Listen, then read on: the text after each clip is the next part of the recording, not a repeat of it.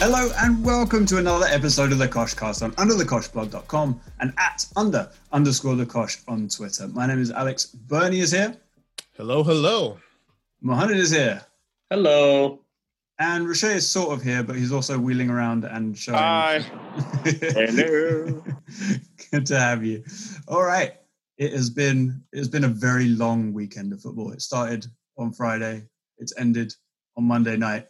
But I want to start with the 7-0.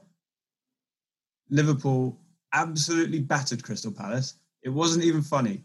They looted the Palace. Yeah, but it also wasn't like a full-strength Liverpool. No, like Minamino started the scoring, didn't he? Exactly. The minute that happens, you know something's up. Like, I mean, Firmino scored 2 goals, for God's sake. He had like a man-of-the-match performance. You just know that everything was, you know, Naby Keita started, man. Like, it was a bit weird that I did not expect this result. I mean, I know at the end they kind of piled on, especially when Salah came on and like scored 2 in the last, 15 minutes. But it was so easy for them. And I think a big part of it, I think, was Firmino just really, really in the mood this game. And he's made it click for them. It's almost like he scored a goal and then he was like, oh, this is all right, actually. He's like, this is what that feels like. Oh, I could do this again. Why not? I think one of the big highlights, you guys, Bernie, I think you were watching and you kept saying, I hate that Mo was right about Henderson. I think you really liked his performance this game.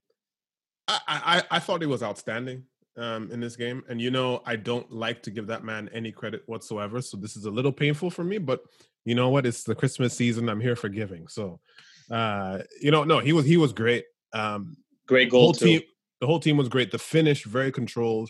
And I think that, you know, I think we got to a point where we can say he's improved as a player. Like, he wasn't good. And, you know, credit to Klopp, because he's, you know, obviously captain material when we didn't think he was captain material. He's better on the ball than he used to be. And he's making smart decisions. The way he uses the ball is very intelligent, whereas before he was a bit of a... I think when he first came to Liverpool, he tried too hard to be Steven Gerrard. And I think, you know, spraying Hollywood passes all over the place, it's not for you, bruv. Like, keep it simple. When you need to play that pass. And that's what he's doing now. That's true. And he also suffered from the same thing that Gerrard did for a while, which is that when he arrived at Liverpool, he didn't really have a position. He played on the right of midfield in a 4-4-2 a lot. He played defensive midfield, central midfield, look, kind of whatever was needed. And so it took a while for him to actually settle down. And then it took a while for him after settling down to be good. But he is good now. I think we can admit it. Right.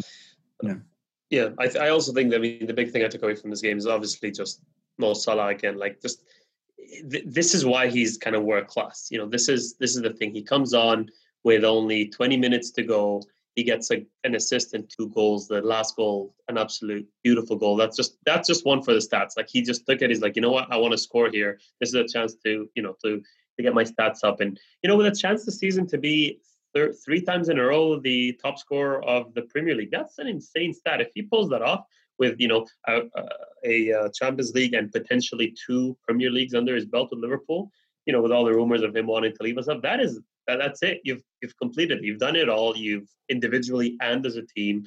And I think I just really enjoyed these 20 minutes where he just came on and said, you know what, here's what I can do. And he just showed kind of his world-class side, especially when it comes to kind of just his stats.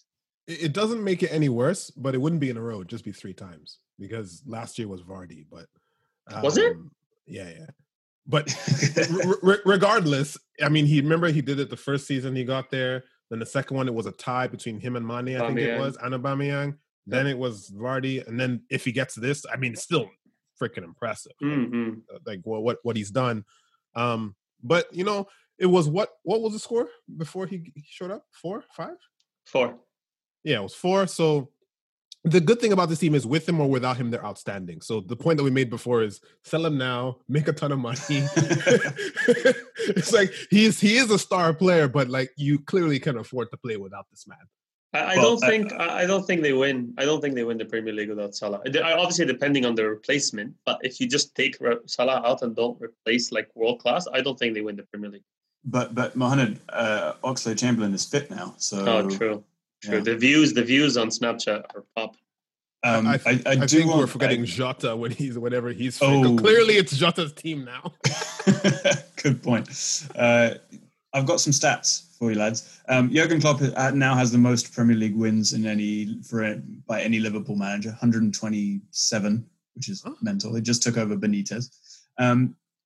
Sadio Mane became the fourth player in Premier League history to score in 7 consecutive appearances against the same opponent.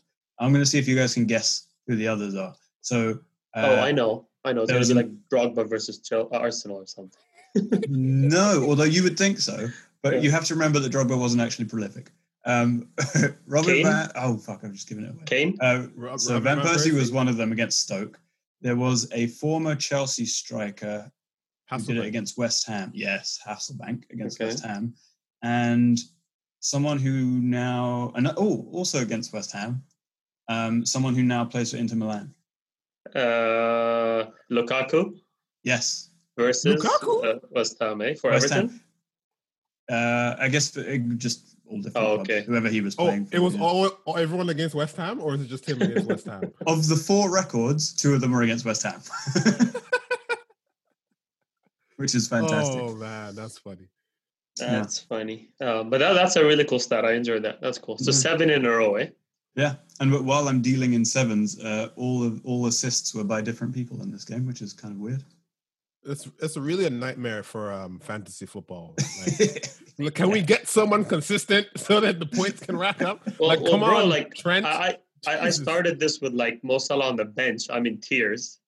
And then by the end, I'm like, this is the best decision ever. It doesn't make any sense. And you're right. Trent is not getting, I think, as much points as he was. But Andrew Robertson is... He has the same number of assists as De Bruyne in the last, 2 years, something. Well, you don't call Robertson a cross merchant, but that's all he does. Well, he can. He's a left back. That's literally all he's supposed to do. Palace had 35% of possession, and I'm just wondering, in a 7-0, how do you even have time for that? That's pretty good. Yeah, it's not bad. Can I say that? Before it got crazy, Palace could have made this game interesting, but their ability or inability to pass is actually disgraceful.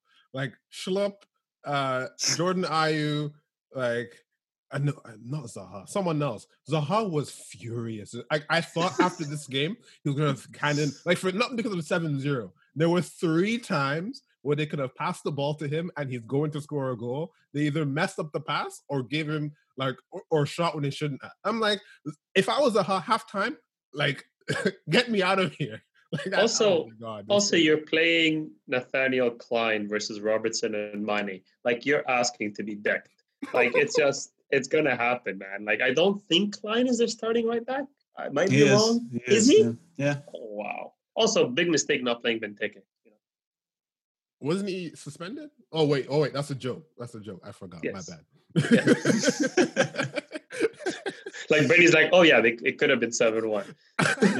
Yeah. He's actually been scoring lately, which is surprising. Him and Welbeck rolling back the years. Yeah, seriously.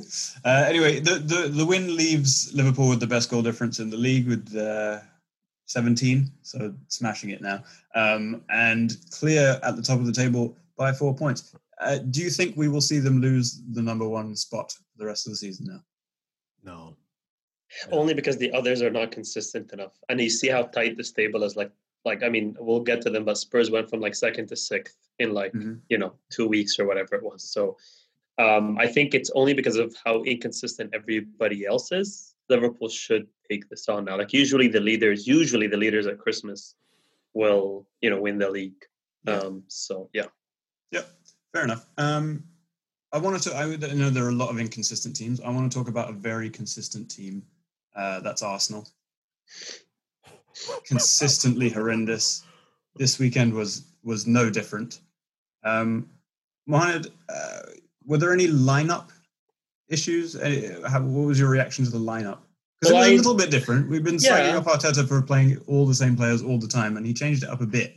Yeah, he did change it up a bit, but Aubameyang got injured, so apparently, and he got replaced by, I guess William, because Nketiah, I feel like, would have played with Aubameyang. So maybe William came in late, which is not the best of things to see. But I like the fact that Niles played instead of Bellerin. Well, I mean, obviously Bellerin was suspended. Xhaka, same thing, suspended. So really, he didn't have a lot of, you know, Gabriel suspended. I don't think Arteta did really made any changes that he wanted to. Pepe was back from suspension. He played. Everybody that was suspended didn't play. And then Aubameyang got injured. So I don't think there was any kind of creativity or intent of change from Arteta. The worrying thing about him is do the same thing and expect different results. And I'm starting to... And recently he's come up, and the stuff he's been saying in the press conferences like over this weekend, a bit worrying. He keeps talking about camps and the fighters versus the... whatever he called them, the other guys, the victims. Be a fighter, not a victim. I'm like, bro, we're not Burnley. I mean, Burnley are above us in the table. But, like, I'm not looking for all of this crap you're talking about. Like, you're supposed to be Pep's understudy. You know, you're Spanish, you're this, you're that. Why are you talking about fighters and stuff? Just put technical players in the field and, like, do something. But then he succumbed to the, let me call it, Jose Mourinho, Louis van Gaal, press nonsense where I defend myself with a bunch of numbers and hope it disguises it. Like, you know, there was a 25% chance of winning this and 6-7% chance of winning that. And it's just not coming together. It's like, mate, what? That's like, cut craziness, man. What? Yeah. Also, it was an odd decision to go down the math route after 2 weeks ago. He went with the, like, if we put 90 crosses in, we'll score 4 goals or whatever bullshit he said. And it didn't happen, even though they did put the crosses in. It was an odd decision to go back to that. But I thought Everton, like, did just enough. They didn't even need to be good. This was Everton rotated heavily or had injuries, I'm not sure. But Sigurdsson played, Tom Davis played, Iwobi, well, he's been playing right wing back anyway. But they weren't at full strength, and this was a walk in the park for them. Ben Godfrey was at left back. Alex, their midfield 3 are all substitutes. Like, they literally Everton took out the whole starting midfield and still dominated us. It was Doucouré, Davies, and Sigurdsson. They play... Thomas, Alan, and Gomez. Like, that's their 3. They took the 3 midfielders out, put in the 3 substitutes, and still dominated the midfield. Like, it didn't make any sense. And Richarlison, obviously, was too good for anything that we had. Dominic Calvert-Lewin was just a physical beast. Like, he was winning headers for himself. Like, he would come up, win the header, then go and win the second ball. Like, are you serious? Yeah, freak of nature, that guy. Like, I would put up a lot of money to sign him. I don't, just because he's a freak, like, absolute monster of a human being. Crazy. He is, man. I was watching him and I was like, he actually just could have played any sport. Like, could have been in the NFL, could have been just anything, athlete, whatever. Like, you just got it all. It was just, and that's really interesting about his development, because, like, a couple of years ago, the kid could not score a goal to save his life. Mm-hmm. And then it just came out of nowhere, and it's now he could be one of the best strikers in the world within the next year or 2. Like, it's crazy. So how are we feeling with Ancelotti putting Everton in 4th place by Christmas? I mean, I know we like to hate, but I find what he's doing at Everton impressive. I mean, especially with the injuries and the suspensions and whatnot, he's still getting them. You know, there's an idea there; it's happening, and I think he deserves praise for what he's doing at Everton. I personally find it hard in a sense, like, this whole season is a mess. So I don't want to single out anyone for any particular praise or criticism that much anymore. I say anymore because I have some people criticize them. But it's just such a weird season, man. Like, I don't know where to put it. I need to see sort of when people have stabilized themselves, because things are happening that are just stupid. Like, they were up near first, then they went all the way back down, then jumped up again. Like, it's a mess. But honestly, whatever. The table's a table. Credit to you for where you are, but I'm not convinced that it's a stable thing right now. Yeah, I mean, partially it's pride, obviously, because we predicted Ancelotti wouldn't work out. But I still don't think they're going to do any better than the Europa League come the end of the season. And I don't think, like, whoever Everton had appointed, that would have been the target. Like, the club might say we're pushing for the Champions League, but, like, realistically, they know that's very, very difficult with the players that they have to push for that. So, maybe I just had lower expectations. Maybe I expect them to do worse, and that's kind of where I'm coming from. Maybe I just thought, I don't know. I just look at, like, I don't know, the back 3 of Pickford, Mina, and Keane, and think, you know, he should be doing significantly worse. And also Everton, I think this season are one of the teams that, you know, when they're playing, I tune in. Like, I'm like, I can watch Everton. You know what I mean? That's fair. Can I just add that Godfrey is rapid. He's so quick. There was that one. Firstly, he's a centre back playing left back. That was his performance was impressive. But you remember there was that one sequence where he just pushed and he ran. I can't remember who he was running against, but he tore that shit up. I was like, where? How, man? Like, Rio loves this guy, and I can see it. He looks like a bit like him too, but like, I can see it. I really can. It's funny when you watch a player make one of those runs, you can see the moment in their head where they go, fuck it, I'm just going to take this as far as it will go and see what happens. And it's a great moment. Yeah, I love seeing that change of pace. He's going like it's going up and then it's linearly. And then at some point it's like exponential speed. I'm like, I love that moment. It's so good. I've got a stat that will surprise and delight you all. Nicolas Pepe has more goal involvements in all comps than any other Arsenal player this season. He's our top scorer and assister. Yeah, well, 3/4 of them are in their Europa League. But, also, if you needed an indication that the season was not going well. Yeah, man. Like, I just can't. I can't watch him anymore. Like, I don't even care about it. I just can't watch him play football anymore. The decision making, the low in confidence, the inability to take on any left back, everything. And I get it, the whole team sucks and it's not on him, and it's not his fault that we signed him for 72 million, but a 72 million signing for me needs to shine regardless of how shit the other team is. We'll take Zaha over the last 4 years at 3-4 years at Palace. Shit team, horrendous, but you watch a game just to watch Zaha. Like, you literally tune into Palace just to see what the hell Zaha's gonna get up to.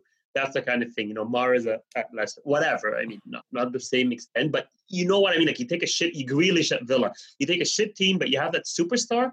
He needs to perform. Even if you lose 4-2, I don't care. You need to be that too. You know what I mean? Something needs to happen. And he's not that guy, and it's not his fault. He costs 72 million and blah, blah, blah, but he's not that guy, and he's never going to be, and it is what it is. And another, expensive guy that we will not be able to sell unless we give him away for like 30 million. And here we are. I think part of it is that, so when Napoli bought him, Napoli wanted to buy him. They wanted to buy him as that second striker who can also play up front, because that's what he played for Lille. I was thinking about this, and he doesn't play on the wing. That's not what he's ever done. Though, obviously, his characteristics seem to be perfect for that, right? Cut in, good left foot, supposed to be pacey and tricky, whatever. He's not fast. Honestly, he's not fast. He's supposed to be, but he's not. So all these things are supposed to happen. But when you think about it, and this is not vindicating him at any means, he's been trash, but he's literally doesn't play there. So I wonder if a positional change, I doubt this, by the way, but I wonder if positional change, like behind Aubameyang, more centrally, would actually work for him, because that's what he's played most of his career. The thing with that is, I think it's more a style thing than it is a position thing. Like, Lille were in the team that he played in, it was all counter-attack, right? So he was playing with acres of space in front of him, which is the only time he looks dangerous.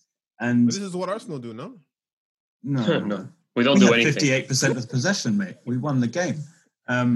But no, he doesn't have enough intelligence, like football intelligence, to play as a 10 or something. Like, he makes the wrong decisions constantly. So you don't want him in some kind of creative position. But I mean, anything is worth trying. So I'm not going to rule it out. Yeah. Anyways, I'm done. Like, I mean, if it ends up that Theo Walcott, had a better career at Arsenal than Pepe, then there's no doubt that's going to be the case. Yeah. Like Walcott scored 100 goals. I mean, oh man! And William. I mean, at this point, the comparisons are with like Gervinho. Oh yeah, comparisons are with William right now. William had 11 games with 2 shots on target, and he's supposed to be one of the attacking trio. I can't stand him or Luis's side anymore. Like, when I see those two, it just reminds me that the Chelsea rejects. We spent so much money to bring him to our club, and we have zero pride. Yeah, pretty much. Speaking of Theo Walcott, Southampton ran Manchester City's fairly close. I didn't see this game. Did anyone else? Yeah, I watched it. Yeah, go ahead, Mo. I only watched it for a bit. And how was it? Southampton are enjoyable to watch, man. They are enjoyable to watch. Like, City would come at them. Yes, City had, they have technical ability and blah, blah, blah. I get it. But Southampton were the ones to watch this game. The way they got the ball, turned it around. just the way that they're able to turn defense into attack was phenomenal. Che Adams is playing a phenomenal hold-up play kind of position. That's all he's doing. And then Walcott is just being used so smartly. Like Prowse and Romeo have really great like range of passing, and they just can come out of such tight positions at the edge of their box with one brilliant pass to a Walcott or a Gineppo or a Che Adams, and they do it over and over and over. And even watching like Vestergaard and Benderek, they're fun to watch, man. Bertrand, Kyle, like Kyle Walker-Peters, like actually the whole team just are so enjoyable to watch this season, and I think they deserved something out of this game. Yeah, no, that's fair. Sorry, Benny. I mean, from the little of it, because I watched the first half, I thought it was very competitive.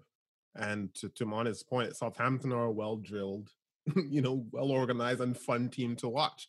And Man City, even though they won, I just didn't care. You know what I mean? Like, they're no longer... Like, a Man City game is no longer automatic, I need to watch that shit. It's just not. No, and it's not. I was actually more interested to see if Southampton were going to pull off something than I was... City, because I find Southampton very entertaining to watch. You know, there's always that 7:30 a.m. game, and you have certain teams that you will potentially set an alarm for. City are not one of those anymore. Like, I will not wake up that early to watch a City game. It's boring. It's monotonous. It's repetitive. De Bruyne is going to cross the ball to Sterling. Like, it's just they're not a team that you tune in to watch anymore. It'd be funny if you could review teams, like on Yelp. Just, 3 stars. I wouldn't wake up for this. Guardiola actually heaped praise on Southampton, and he described Ward-Prowse as the best free kick taker he'd ever seen in his life. Oh God! Again, this is what he did last year when he took what's his name under his arm and like did that little whispering thing. Redmond, and we're like, oh my God, Redmond, 100 million. Yeah, shut up, man! Like Pep loves this shit. Pep loves like giving views to the opponent when he wins. But when he loses, he's the most sore loser I've ever seen. But when he wins, he's like, oh, you guys are great, fantastic, love it, keep it up. Like, shut up, man. Such a patronizing prick. Yeah. I still think about that Redmond thing every once in a while because it was so bizarre. Redmond must have been so surprised and bewildered by that. It was almost the Charlie Adams of Liverpool. There was always that moment. Also, every time he comes on against City, the commentators remind us about that. But he also had 3 chances to actually score, and then he literally air-kicked it 3 times. So I think Pep got to him. Mind games. All right. Let's move over to the other side of Manchester, though. Bernie, before this game, which was Manchester United at home to Leeds, we were on the thread, and Rocher said, lads, what are your predictions for this? And I said 3-1 United. And Rocher said 2-1 to Leeds, and you said 2-2. And I would just like to call you out for your emotional protectionism.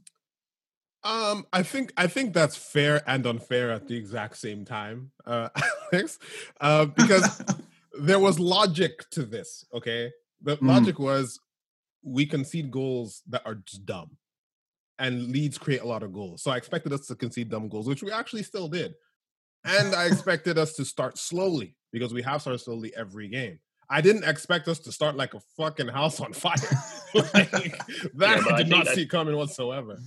I think last week's podcast, I remember saying, like, we're looking ahead to this game, that Leeds love to concede on the counter attack. They are horrendous defensively. Yes, they're entertaining, but they cannot defend to save their life, especially against the counter attack. And United will absolutely demolish any team that sets up in a way that allows them to counterattack. That is just pure stupidity. Against United, just do not allow for a counterattack, because United will not build. United will counter, and they're so good at it. And, you see the goals in this game. It's all just like this sea of red running as fast as they can from one box to another, creating goals. Like, it was fantastic to see. And what is McTominay doing, like, in the first 3 minutes? What a hit. He was on, that's the perfect technique. It literally took it away from the defender. And he's done that in the last season as well, in the Europa League. So he actually has that in his locker. But he was running beyond Bruno Fernandes all the time. And that was a brilliant identification of a weakness of Calvin Phillips, because the idea was to man-mark Bruno Fernandes. Bruno went wide, and literally McTominay went past him all the time. And it was unbelievable. Like, and the technique for the second goal, to do that little shuffle to get his feet sorted and then the left foot finish. Actually, I don't know why, and tell me maybe I'm completely off the mark here, but that first goal, that shot, the way it went in, the way it kind of curled, everything about it reminded me a little bit of Alan Smith versus Roma. There was one goal. That was a half volley. It was on the bounce. You're thinking that because the ball kind of swerved and then went the other way. In a sense, yes, but it was on the half volley. So I see where you're going with that in that context. But on that second goal, the way he had to sort of do a little hop and then move the ball to his left foot and then put it away after great play from Martial, it was absolutely brilliant. It was. I tell you what, we'll get to this later, but we saw Timo Werner in the same position today and he couldn't do it. So well done, McTominay. Werner's a nonsense finisher, but we'll get to it. But no, my thing was always the energy. And I had said to people, I want to see McTominay, Fred, and Dan James in this game because I wanted people to just run. And I didn't expect them to do it. He did it, and then they literally just ran. This was the most United have run all season, and Leeds still outrun them by a kilometer, but that's neither here nor there. But I don't know. It was a wonderful start to the game, wonderful energy, wonderful performance. It really was. Dan James played like someone, almost like a dog who's been trying to go for a run for a long time, but has just been held on the leash until the right moment, and then they let him go, and he's just like, ah! It was like they said, so, boss, what am I going to do today? Run. Just run. Yeah, you'll be fine. The finish was horrendous. God. That was. And so I think we can dispel the myth of Meslier being actually a good goalkeeper. Guys, nonsense. That's harsh. I know Alex loves him, but even when he said he's great, Alex, I get that he's young and he has his moments, but every game almost there's a mistake. Like this game, last game, he flopped at the header from, I can't remember whoever their opponent was, but he completely flopped at it. He has his high, bad moments. Oh, sure. I just think his ceiling is huge. Also, does Bielsa even teach goalkeeping? Definitely not. He probably doesn't even believe in it. He almost gave a goal to Fred.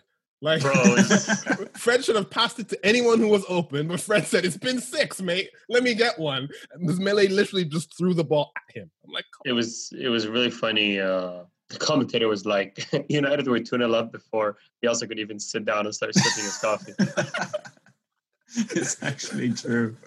It's actually true. On Wednesday, in a couple of days, United have Everton in the quarterfinals of the Carabao Cup, which should be a cracker, actually. Arsenal City too, which will not be a cracker. I think it will be a good game, mostly because you're going to see a completely different team, probably a whole different 11, and we don't know what's going to happen, which actually I don't know what's going to happen in any United game, so it's going to be fun one way or the other. For sure. And United up to what? Second? Third now. But second with a game in hand. All right. Are you in the title race? Logically, but I mean, mathematically, but I don't want to say that. I say it to banter people.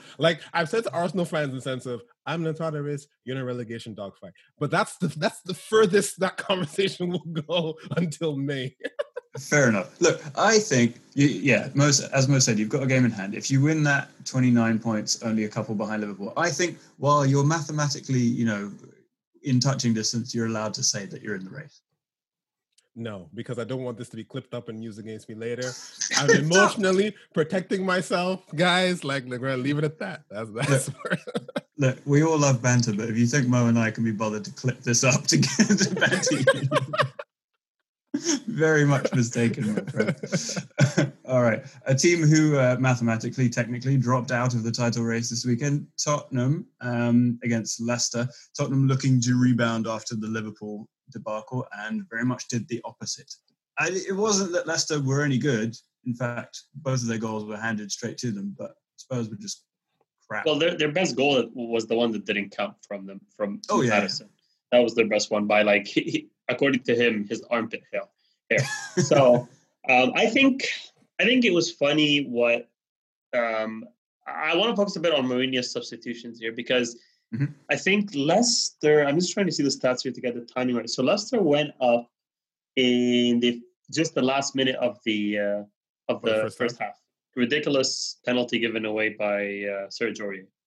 And now everyone's doing those clips, you know, like clip from Amazon last year, where he's like, with VAR, you're going to give away stupid penalties. So obviously that came to fruition. You know what? Mourinho would probably enjoy that coming through more than the 3 points. You know what? Before we move on, I mean, A, yes. And B, it was a shame for Aurier, who had just come off like a month of his best performances ever without doing anything stupid.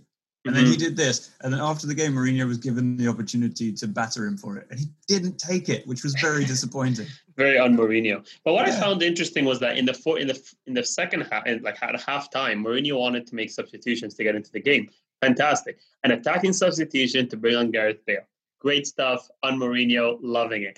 Why isn't Ndombele the one coming off?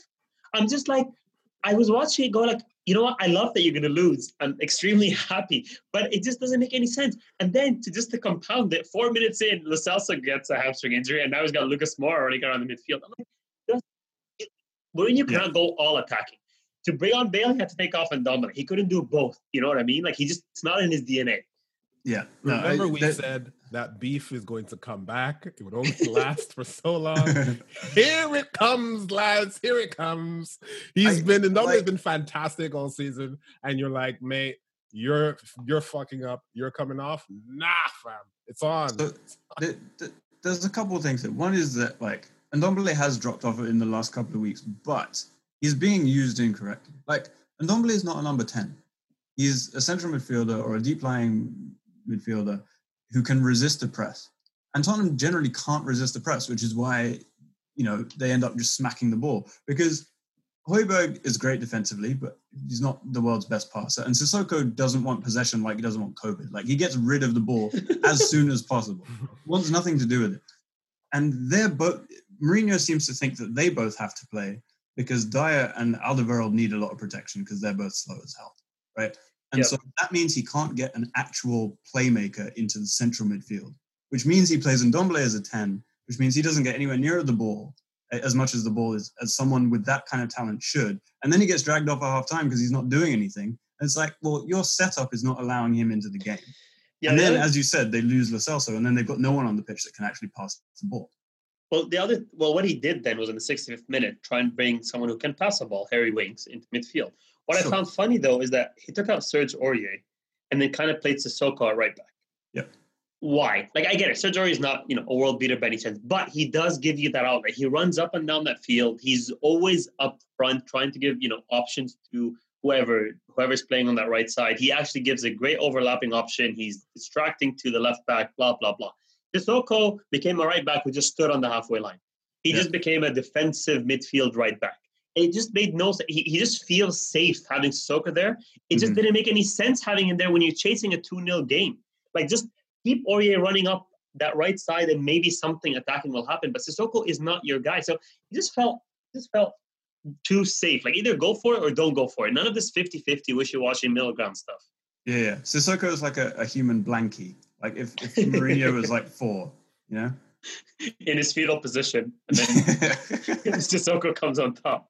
Just drapes him over the top. In comparison now, I think on their day, Leicester have one of the best centre three midfielders in the league when they're on their day. And the way they complement each other. Ndidi, Tielemans and Maddison. Those three honestly could, as a three, improve, 17 of the 20 teams. Something like that. Like, it's ridiculous how good these guys are when they're all clicking. And they have such complementing traits. And it just works so well. And Tielemans, in the last year or two, has just stepped up unbelievably. He really has. Way better than when he joined.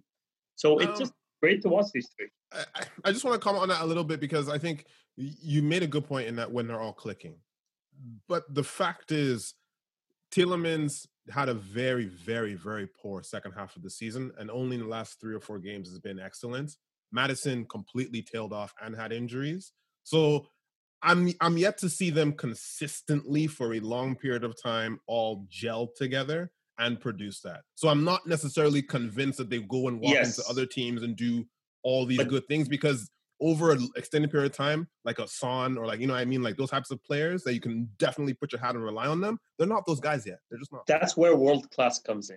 everybody we watch is a fantastic football player at some point in their career because they're in the Premier League. Like, at some point, you've had, you know, an incredible run. You're a great player. The world class comes with the consistency, doing it over and over and over again. I get you. But just when they do all click together, it is a phenomenal three. Yeah, I guess my beef just comes... Sorry, Alex, just quickly. My beef just comes a little bit because I remember when I wanted Maddison. Like, I was like, we have to sign this guy. He's amazing.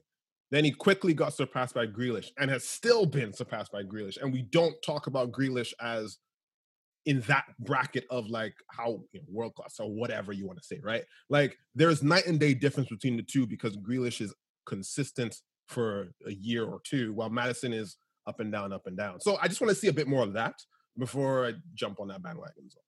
That's fair. I just want to bring another element into the discussion, which is age. Like, it's a very young central midfield. Maddison is what, 22? I think Ndidi's the same, and Tielemans I think is 21. So when we're comparing them with like Grealish and other like world-class central midfield, in 2 or 3 years we might be having a slightly different conversation. Yeah, but none of them is Scott McTominay, so you know. you could fit 3 Tielemans into a McTominay. Also, shout out to Fofana, who's killing it at centre back for Leicester, and James Justin at right back is killing it. Even Johnny Evans is holding his own, you know, just doing the basics. I think, again, man, I know we have this conversation all the time. I like Brendan Rodgers. I just do. I just really do, and I've wanted him at Arsenal for years. And I just think, just let me see it for a bit. I think he's a really good manager. Yes, he's quirky. He's got his random lows, and yes, he, you know, divorced his wife for a 17-year-old. Whatever.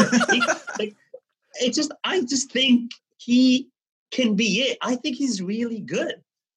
So I generally agree with you, but I think the window has gone because Arsenal are now, you know, 17th and he's in a title-chasing side. Sure. Look, sure. It's the same thing as when we told you that it made no sense for Jamie Vardy to move to Arsenal. Made no sense then. This makes no sense now for Brendan Rodgers, even more so. He has a chance to become an absolute legend if he can do a title or a trophy or something else here.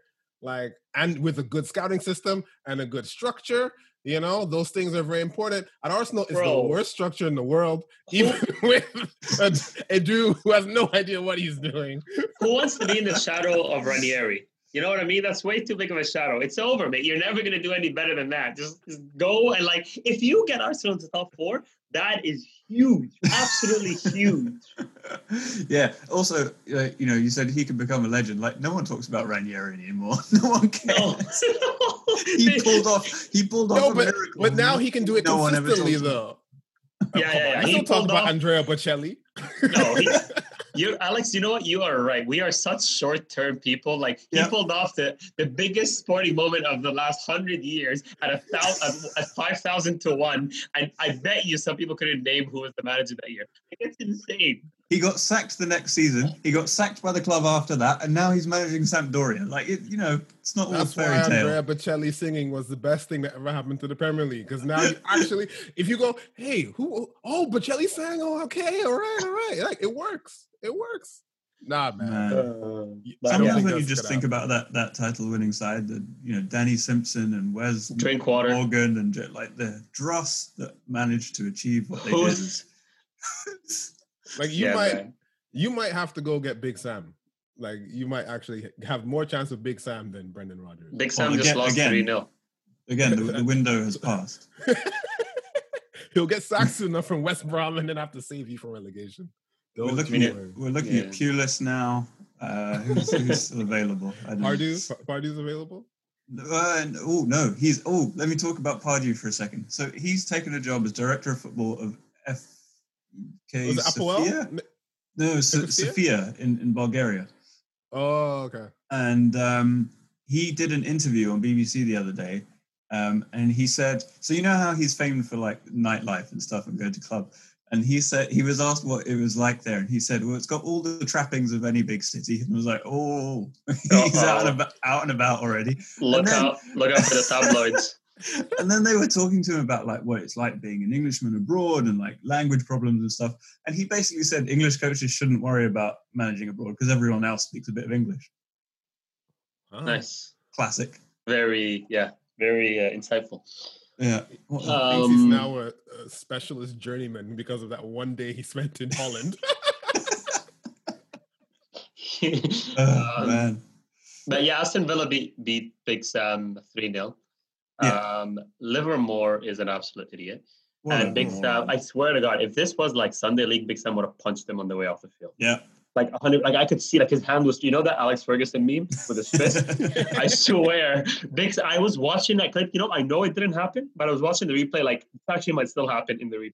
Like he was so mad, he was like fuming. And then after the game, he's like, you know, Livermore, blah blah blah. You know, he's out for 3 games now. I expect better from him. And you know, in these 3 games, if anyone comes up as better captain, he'll just be captain. Like he was just done with Livermore. And it was ridiculous what he did.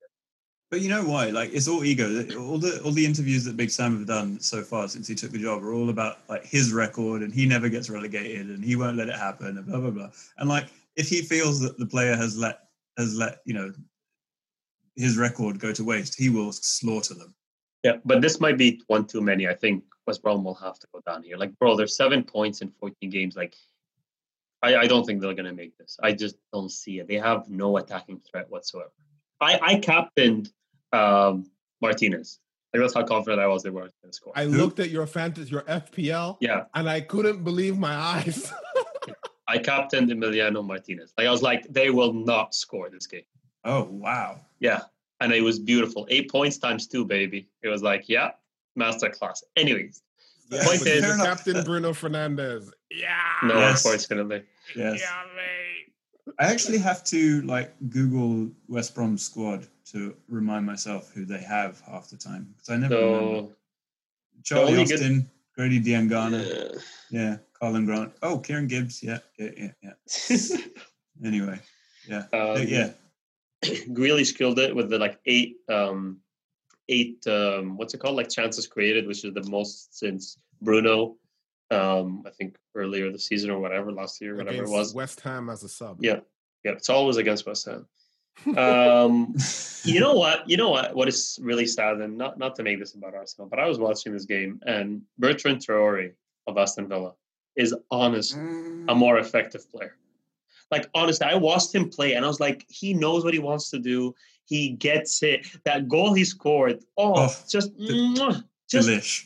The way the keeper was literally on his knees, like because of how quick he took the touch and played it without an extra step. And it was just, I was just like, yes, this is a left foot guy who can play football. But yeah, anyways, enough with my sorrows. The pain. Yeah. He, on top of that, he's exactly the kind of player that Arsene Wenger would sign. Oh yeah. He's his Gervinho / whatever. Yeah, he's that guy. But yeah, you know, John McGinn, brilliant player. I think Mings and Martinez have been killing it in the back. Like, if you look at Aston Villa's record, it's actually phenomenal defensively. It's actually really, really good. Yep. 11 goal difference. That's high in this league. That's like puts them like fourth or something. Like it's quite good. It's really not bad. Mm-hmm. And West Brom have Liverpool next, so that'll be good. Captain. Yeah. Any Liverpool player you have, you captain them. There you go. Brighton 1, Sheffield United 1. Sheffield United got a second point. Very disappointing. Was hoping that they wouldn't, but, you know, it happened. Fine. Who was the first point against? I cannot remember. Yeah, it was weird. But it was early. Like, they've had 1 point for ages. Months. Mm-hmm. Anyway. Burnley, another frustrating result. Burnley winning a game against Wolves, who, as Bernie has been saying all season, are just roly-poly. They're just all over the shop. Wolves or Burnley? Wolves. Oh yeah. No, they're a mess. Can't trust them.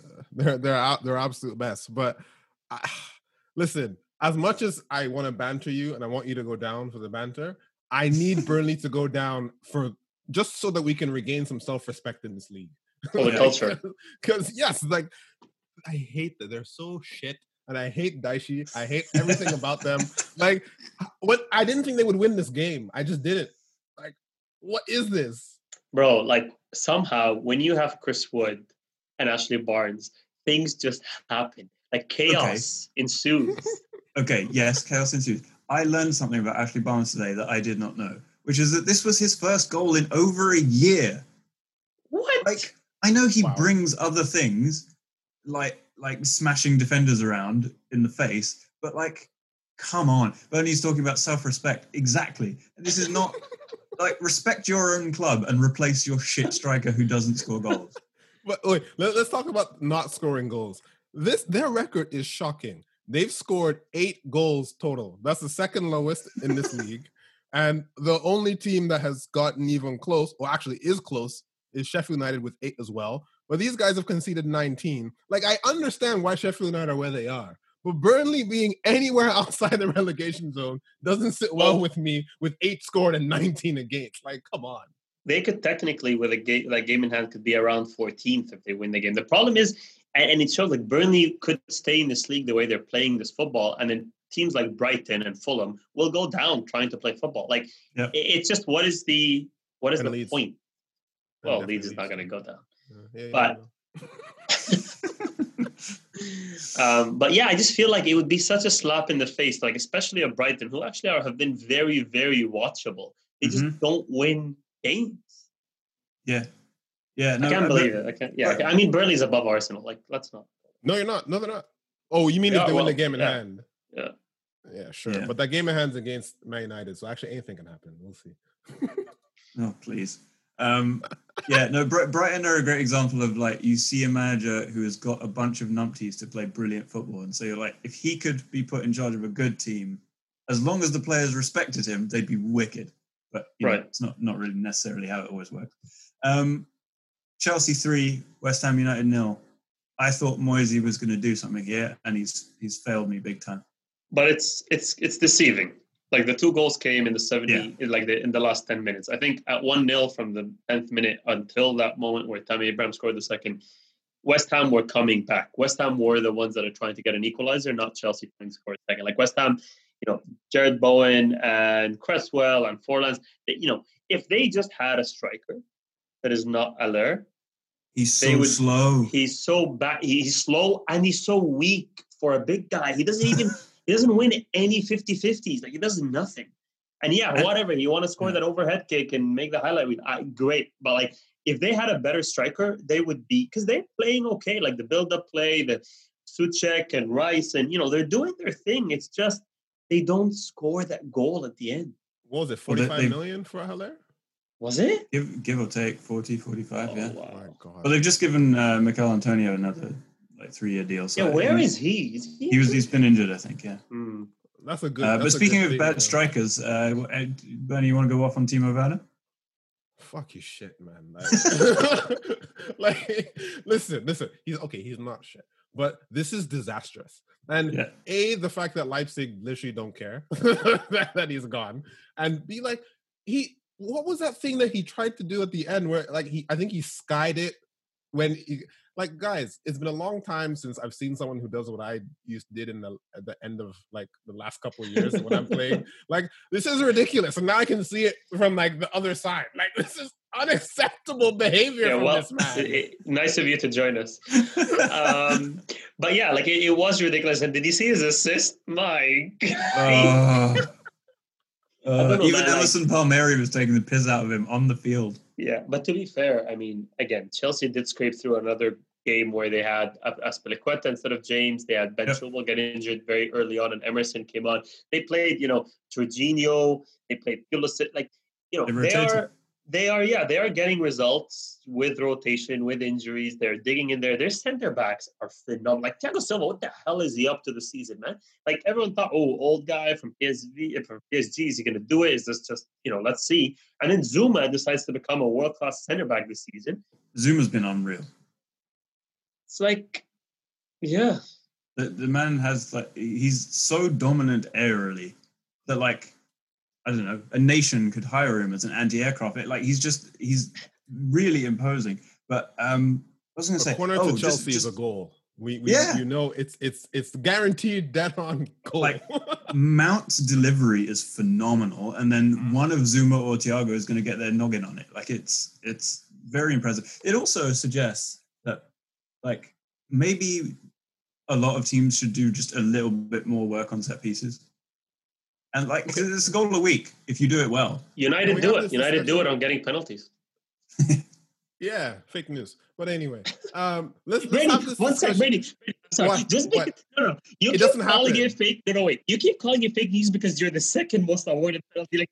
We're not even second. We're not even third or fourth. Just because Leicester are the most team awarded penalties doesn't mean United don't get penalties. I don't get this logic. No, but the logic is this. I want to have a factual conversation. We don't get awarded a penalty every game. We're the fourth highest awarded team for penalties this season, unless they're going to break the record that we set. So, in reality, what you're saying is a lie. But now we move back to the conversation we're having about corners and Chelsea scoring every one that they score. But he didn't want anyone to notice the record that we set. Yeah. That was last season. We're talking about now. We're talking about now. That's how we do things on the Koshcast. Uh-huh. But yeah, Chelsea, I mean, what are their goals here? I mean, no, in terms of as in their goals for the season, like top four, or is it like, you know, try and actually win the title? I don't know. It's top four again. Winning the thing is not what they're like. It's not going to cost Frank his job if he doesn't win the league. No chance. No, I to be honest, I don't know. I find it harder to imagine them sacking Lampard, even if they were to finish fifth. Just because the season is so mental and there are, like, even Abramovich can see that there is a lot of competition this season. They did spend 200 million. That said, they spent 200 million. I don't know. It's just, I'm also not sure who they bring in. It would be very interesting. Like, I'd be very interested if Lampard has to get top four or he's out of a job. Mm. You can see Tuchel coming in. Like, you can see Abramovich doing that thing where it's like, okay, fine, some continental git has to come in now. And as long as I don't have to see Lampard's face, I'm okay with it, to be honest, in this particular instance.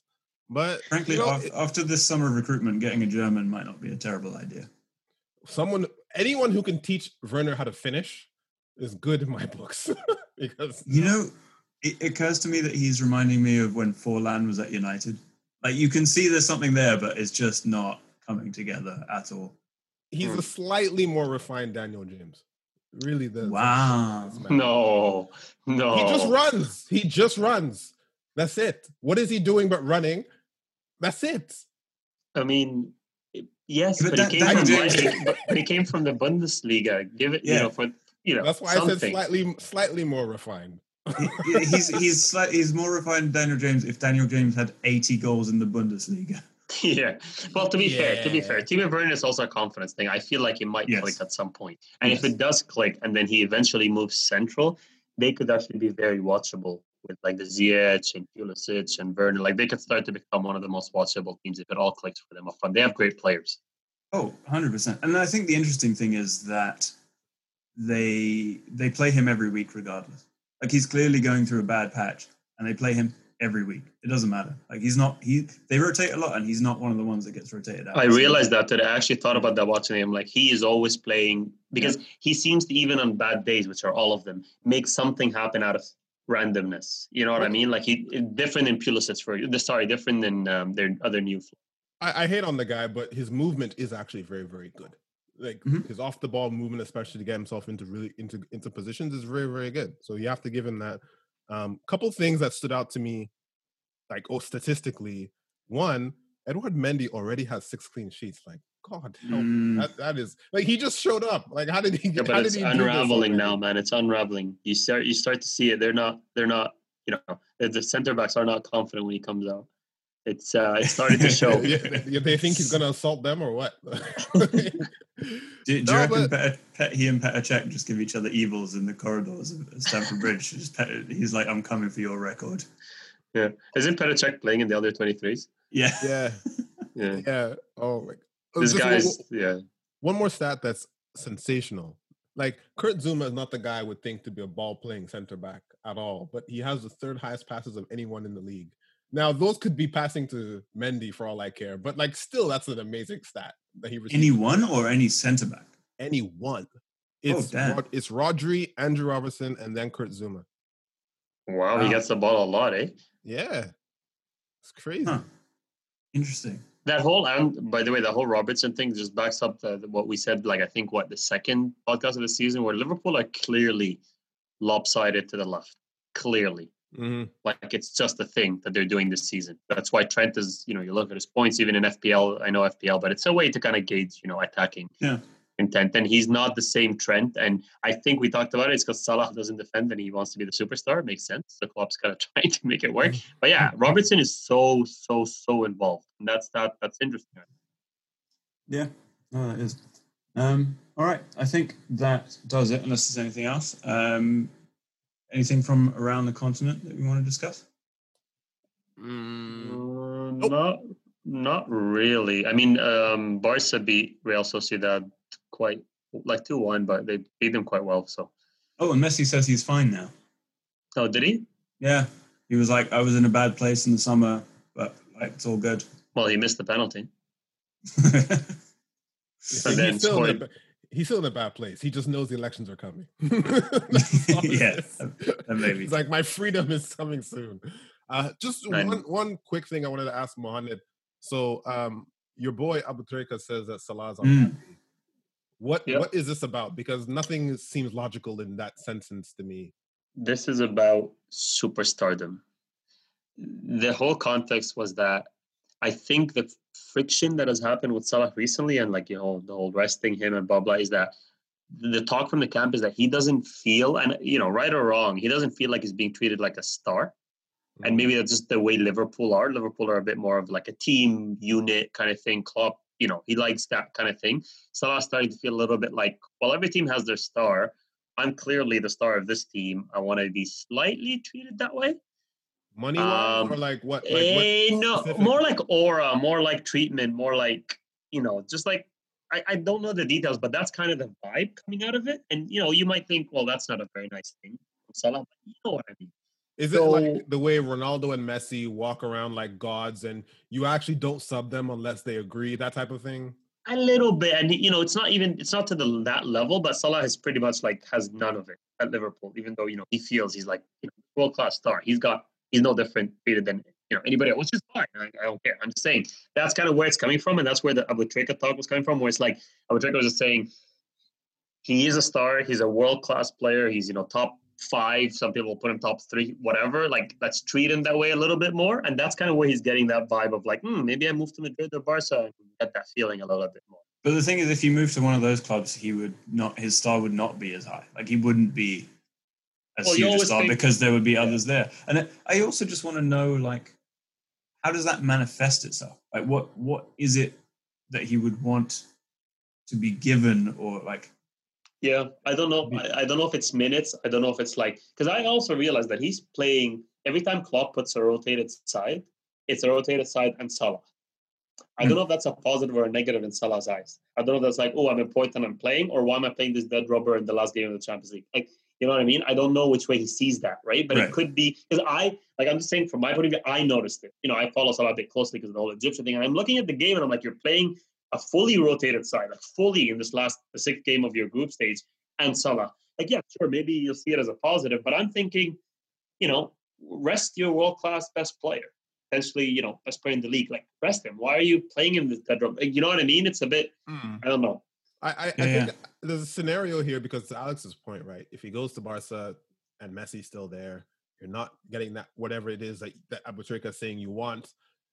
Like, I'm trying to think of destinations, because we've talked about this before, and it is logical for Liverpool to sell him, because you can, if there's a club that's willing to spend that type of money for that type of profile of a player, then why not take the money? Maybe a Messi replacement. That's the thing. That it works if Messi leaves and goes to Man City, then I can actually see it, because you know, same position. He would be the absolute star there. I mean, there's no one else there. The club is absolutely decimated with like peasants. That's true. Although, where are they getting 200 million? Well, is Messi going on a free? Yes, I guess. Yeah, I think. Well, wages alone pay for Salah. Yeah, I think that, but that fee would have to be 100 million minimum. Yeah, minimum. For Liverpool, like you have this asset, it has to be minimum. Like you can say, "We'll do you a favor and make 100 million," but that's what it is. I can see also from Juventus doing it if they ship Ronaldo, which apparently, potentially. Also keep in mind, Barcelona could do this. Coutinho has 20 more games to go. Or I think 10 more games to go before to play for Barcelona before Barca owe Liverpool 20 million. Wow. Which, you know, Liverpool absolutely just demolished Barca in that deal. Like, just ridiculous work by the Barcelona board. So maybe they say, look, he's on his last game. will play Coutinho if you include that 20 million in the Salah fee. It's like, he's about to come on. I'm about to sub him on. What do you say? well, they can offer him back. Yeah, I don't know. Like, at the end of the day, I think Salah, if he wins again top scorer, he's done it 3 years. He's won potentially two Premier Leagues and a Champions League. Maybe it is time. Everybody eventually, I don't know, all these players want to play in La Liga at either Madrid or Barcelona at some point. It's a dream from when they're all kids, and we get it. So, you know, maybe he sees, I'm never going to get a better chance, but let me go get a 3-year or 4-year contract and my career there, right? But he also might just want to get a bit warm. Yeah, that's he's true. Egyptian after all, right? Mm. Yeah. But to your point, Mona, you made a point, I think, on the previous podcast where the transfer market is just not what it was, and it probably won't be, right? Like, we may have reached the point where a couple of years it'll take, maybe even 4 or 5 years before we start to see those sensational 100. I mean, for example, Paul Pogba can't go for anything less than 80, and I don't think anyone has that money or wants to put up that money. No one's paying Salah that money anymore. I don't even think Salah can go for 100 million right now. I don't think anyone can put up that money right now. So I think it's better if he tries something else just for the sake of it. Like you said, he's accomplished everything. Why not? But can he actually go? The money will only come when a team sell and have tons of money. Like if PSG sell Mbappe and have tons of money, or if, you know what I mean? Or if they sell Neymar and have tons of money. Like, it'll only come by switching players around, not adding a new totally world-class asset. Like, it'll be Liverpool adding when they sell Salah. Mbappe sell, and then PSG add. Like, you have to sell a major asset to replace with a major asset. But teams that don't have those assets don't have the cash to just drop on the table. Yeah. No, it's true. And in terms of, like, PSG, they're trying to renew Neymar's contract. They're trying to renew Mbappe's contract. No one has the money to buy them anyway. So, like, the space isn't there at the moment. But Haaland, for example, I'm sure in 5 years ago in that crazy market, Haaland would be on the chopping block right now.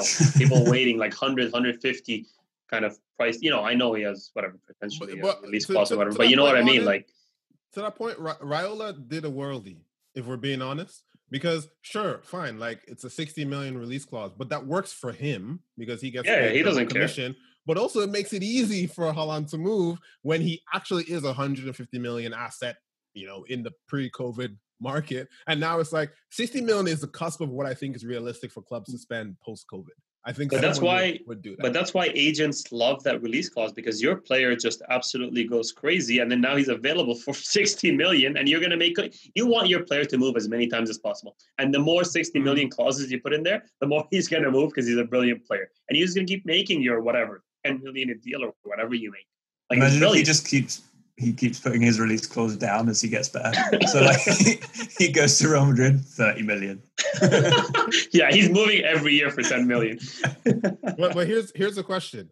If you're Real Madrid and you know they've had this Mbappe love in forever, right? Mm-hmm. And then there's Benzema Benzema is forever apparently. But they're going to need a striker at some point. And I feel like it's going to come to Mbappe or Haaland. I know Mohan's answer, but Alex, what do you do?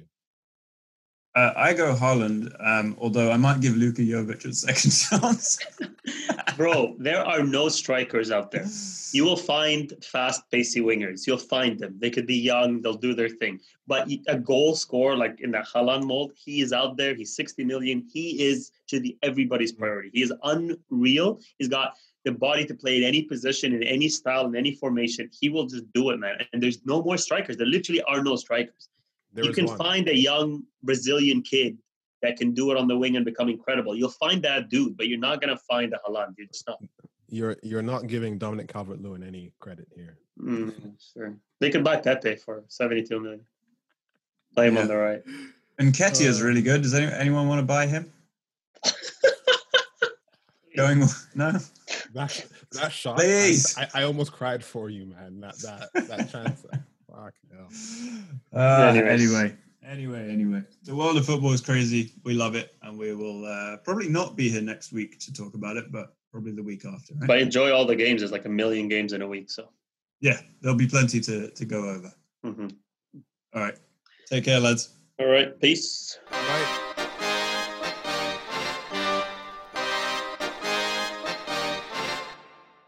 Thank you for downloading the Koshcast. Get in touch at underthekoshblog@gmail.com, Follow us on Twitter at @_thekosh, and for articles, predictions, and the full experience, go to underthekoshblog.com.